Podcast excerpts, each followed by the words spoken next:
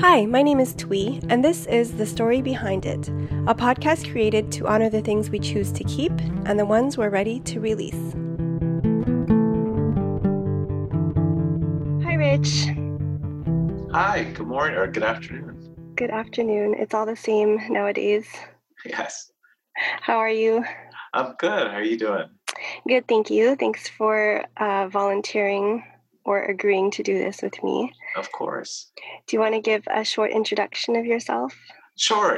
My name is Rich Ramonis. I've known Thuy and her husband Lloyd for a long time. I've known Lloyd since kindergarten, and Thuy well over 10 years at this point. I still have the same knives that Thuy gave me when I first moved out to South Jersey for law school, and I'm still using them now. I don't know if that's because I'm that cheap or I like the memory that you provided them to me today, but yeah. And I'm the godfather of their son, Zavi, and happy to be a part of this process with you, Thuy. Thanks for having me. It's an honor. Of course, same here. So we can jump right into it. A lot of people get nervous, I guess, about what they're supposed to say. There's absolutely no ulterior motive. I just want to hear your story. Sure. And I really liked the items that you picked. So we can start with whatever you want, the one you're ready to keep or release. Do you have a Sure. We could go with release if you want. Okay. And so go ahead. What was it? Could you describe it to me? Sure. I think the item I mentioned was my law school book. So I don't know, maybe it's like two shelves worth of pretty heavy, they look nice from the binding books. And I've been keeping them thinking I would put them on a bookshelf one day. I love bookshelves. I love libraries. I love that look. I'd like to build that or put that in my house one day. But I graduated almost 10 years ago and I've never done that, put them on display. They're sitting in a box somewhere right now because we moved back in January. There's no educational value to them. Basically any information in there you can find online a lot easier and faster. And the pure, I guess, aesthetic look that they would provide, I don't think it's worth kind of having them taking up space, and they're heavy. That's why I picked that item, to basically something to get rid of. Is that always why you kept them from the beginning? Because you just wanted to have the library and the way it looks? Yeah, basically. I guess you could also add, I've always just been, I was too lazy to sell them when I could have. And that was kind of always my thinking was, it was a big accomplishment for me, I guess, at the time to go to law school and all that stuff. And it was something I wanted to keep, not only to show from an aesthetic point of view, but I guess just keep as a reminder. But frankly, it's just, that was my thinking 10 years ago. You kind of grow out of that and you realize you don't need an item, for example, like these books to remind yourself of something like that. And after moving, I guess, 3 or 4 times since then, mm-hmm. You realize it's not worth lugging them around. Have they always been in boxes in each of your moves, or have you been able to put them up somewhere? Yeah, basically always in boxes, because I just never had the need to take them out, right? Or the shelves that I'd like to have to display them on. Mm-hmm. And if you were to discard of them right now, how would you do it? I would probably just recycle them. I've tried the ones that I could have donated to a law school or to a school. I've already done that. But that's unfortunately, few and far between for the reasons I mentioned earlier. They get updated so much. Basically, after a year, they're kind of useless for re-educational purposes. Mm-hmm. So do you have a plan to do that anytime soon, or is just something that you've had on your mind that you don't need anymore? Yeah, no plan. It is part of, I guess I have, having moved recently in January, there are a lot of boxes, including those boxes of books that I have with things that we clearly didn't open or use from our last house that we were in for about 3 years. So these books are part of that pile or, collection of boxes I plan to just recycle or throw out. Yeah, it's such a good way to filter out things when you do moves like that, what you really need. Is there anything else from your law experience that you have held on to? Yeah, I mean, besides the obvious things like degrees or files that I need or copies of cases. I think I have somewhere. I like writing samples I've worked on over the years. They've been helpful for not only, you know, if and when I'm looking for my next job, but I think I use them as a reminder to see how much I continue to improve in my writing. It's such an important part of what I do. Mm-hmm. And it's something you can always improve upon. So I kind of keep those as a, I guess like a sentimental thing of wow, come a long way and still a long way to go. I mean, I think that's one of the things I admire about you is that you're always looking to grow. I think it's so interesting that you don't need to keep the books for sentimental reasons, but the things that you've actually worked on that represent your personal, I guess, work ethic or whatever you've put into it is what's more important. Thanks, Thuy. I appreciate the kind words. I think it's I don't know why I'm that way. Maybe it's being the oldest of three, seeing what my parents went through. I'm sure it's a combination of all those things. So it's those writing samples as a sign of progress, because I never thought I would even make it through school, let alone still be practicing at this point. And I guess the other thing, and it's really, you know, nowadays, right, it's all digital versus physical, but I do like keeping, you know, I've kept cards and pictures of not so much awards I've gotten, but like you've been there when I've gotten an award and given a speech. I've kept the card you provided to me, and it's in a frame with a picture of you and Lloyd, your husband, and all our family and friends being there, things like that. Not to celebrate myself, but it's just, I don't know, it's a nice memory of having those things to celebrate with people you love, right? Yeah. Like you. And also, I think the other reason why I like what I do is it gives me an opportunity to give back.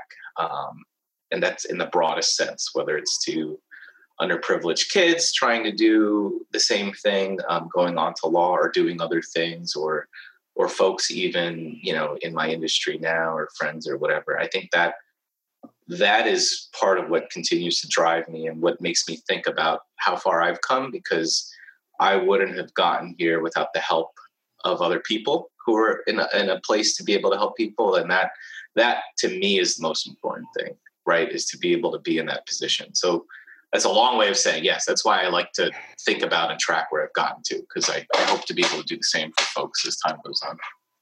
Yeah, and that shows what's important to you. It's not the actual law degree or the fact that you can say you're an attorney. It's what you've done with it and the people, the community, I guess, that you've, grown from the experiences that you've had.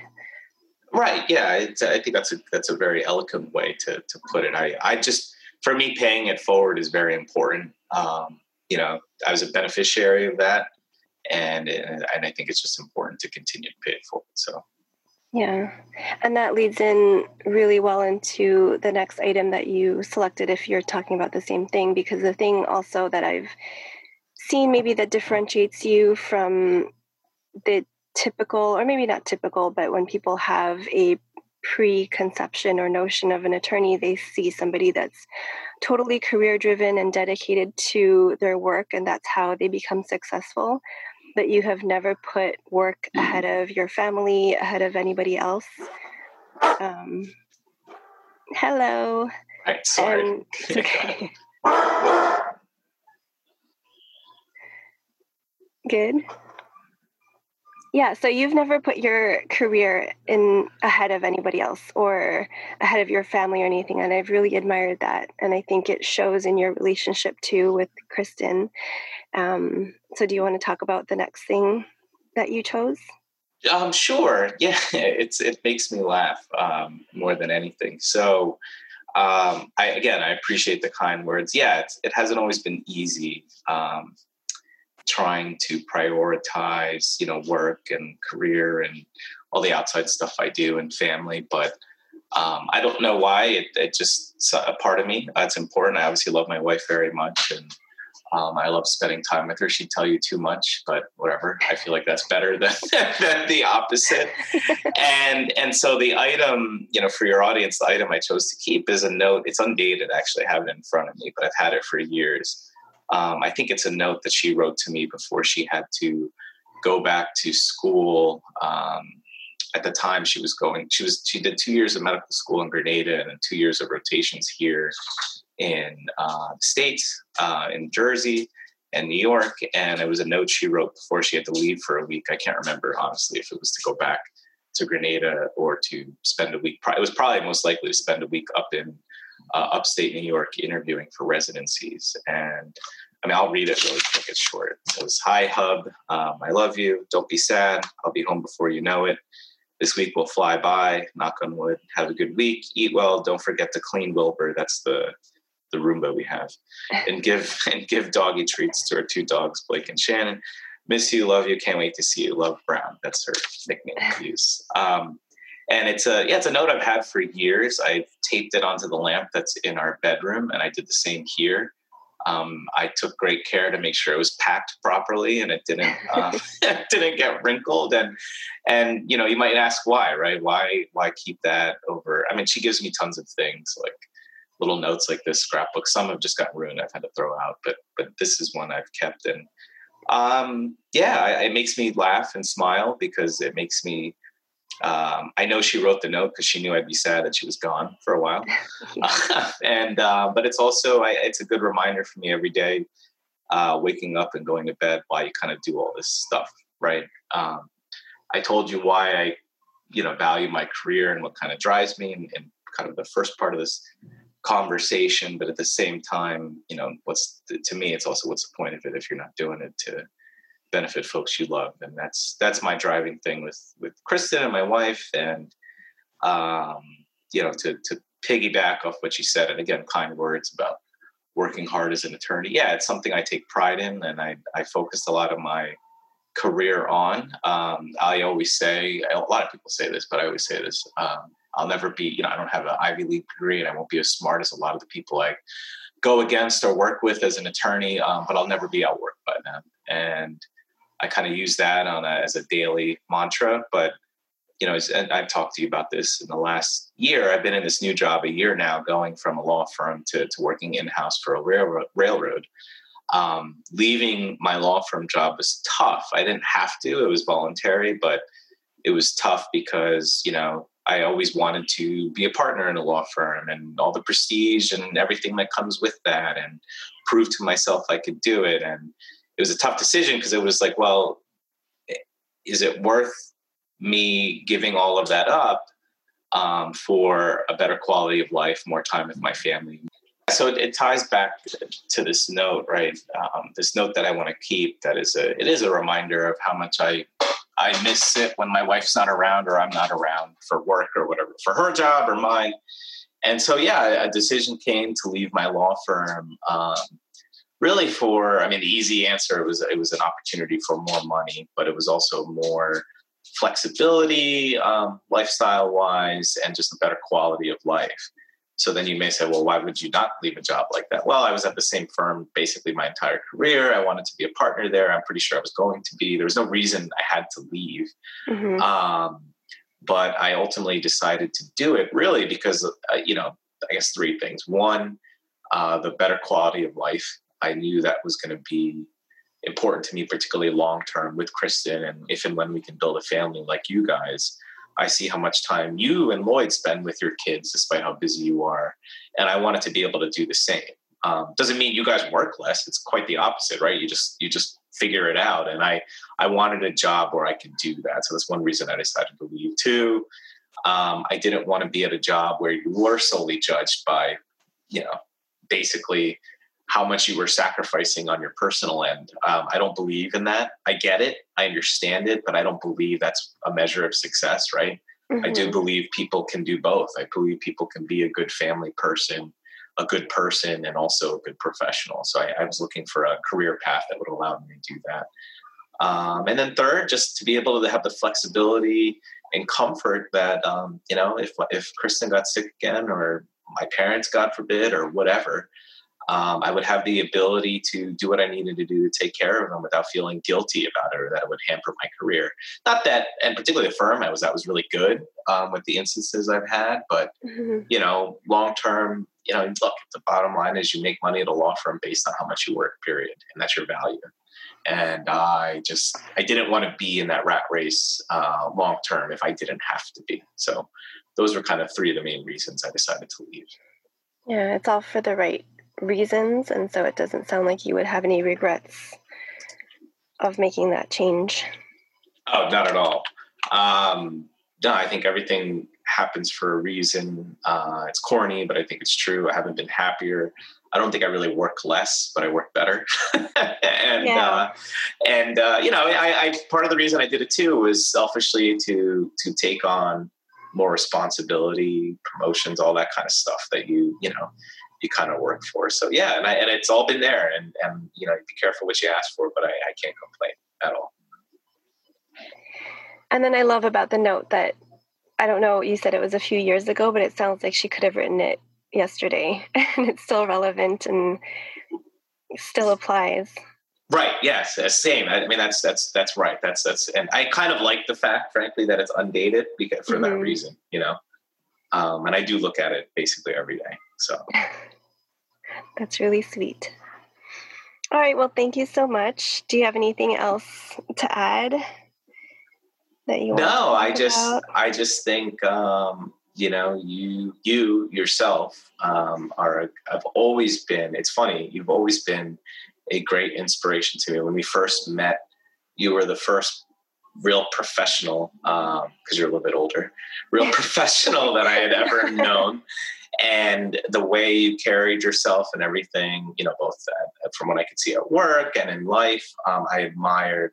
And then, I admired that when you decided to kind of take some turns in your career, that you did it, you know, this is just my outsider's perspective, right? You can correct me if I'm wrong, but I saw you do it with really the goal of your family and your happiness in mind. And it's something, you know, I think obviously we do totally different things and we definitely are different people.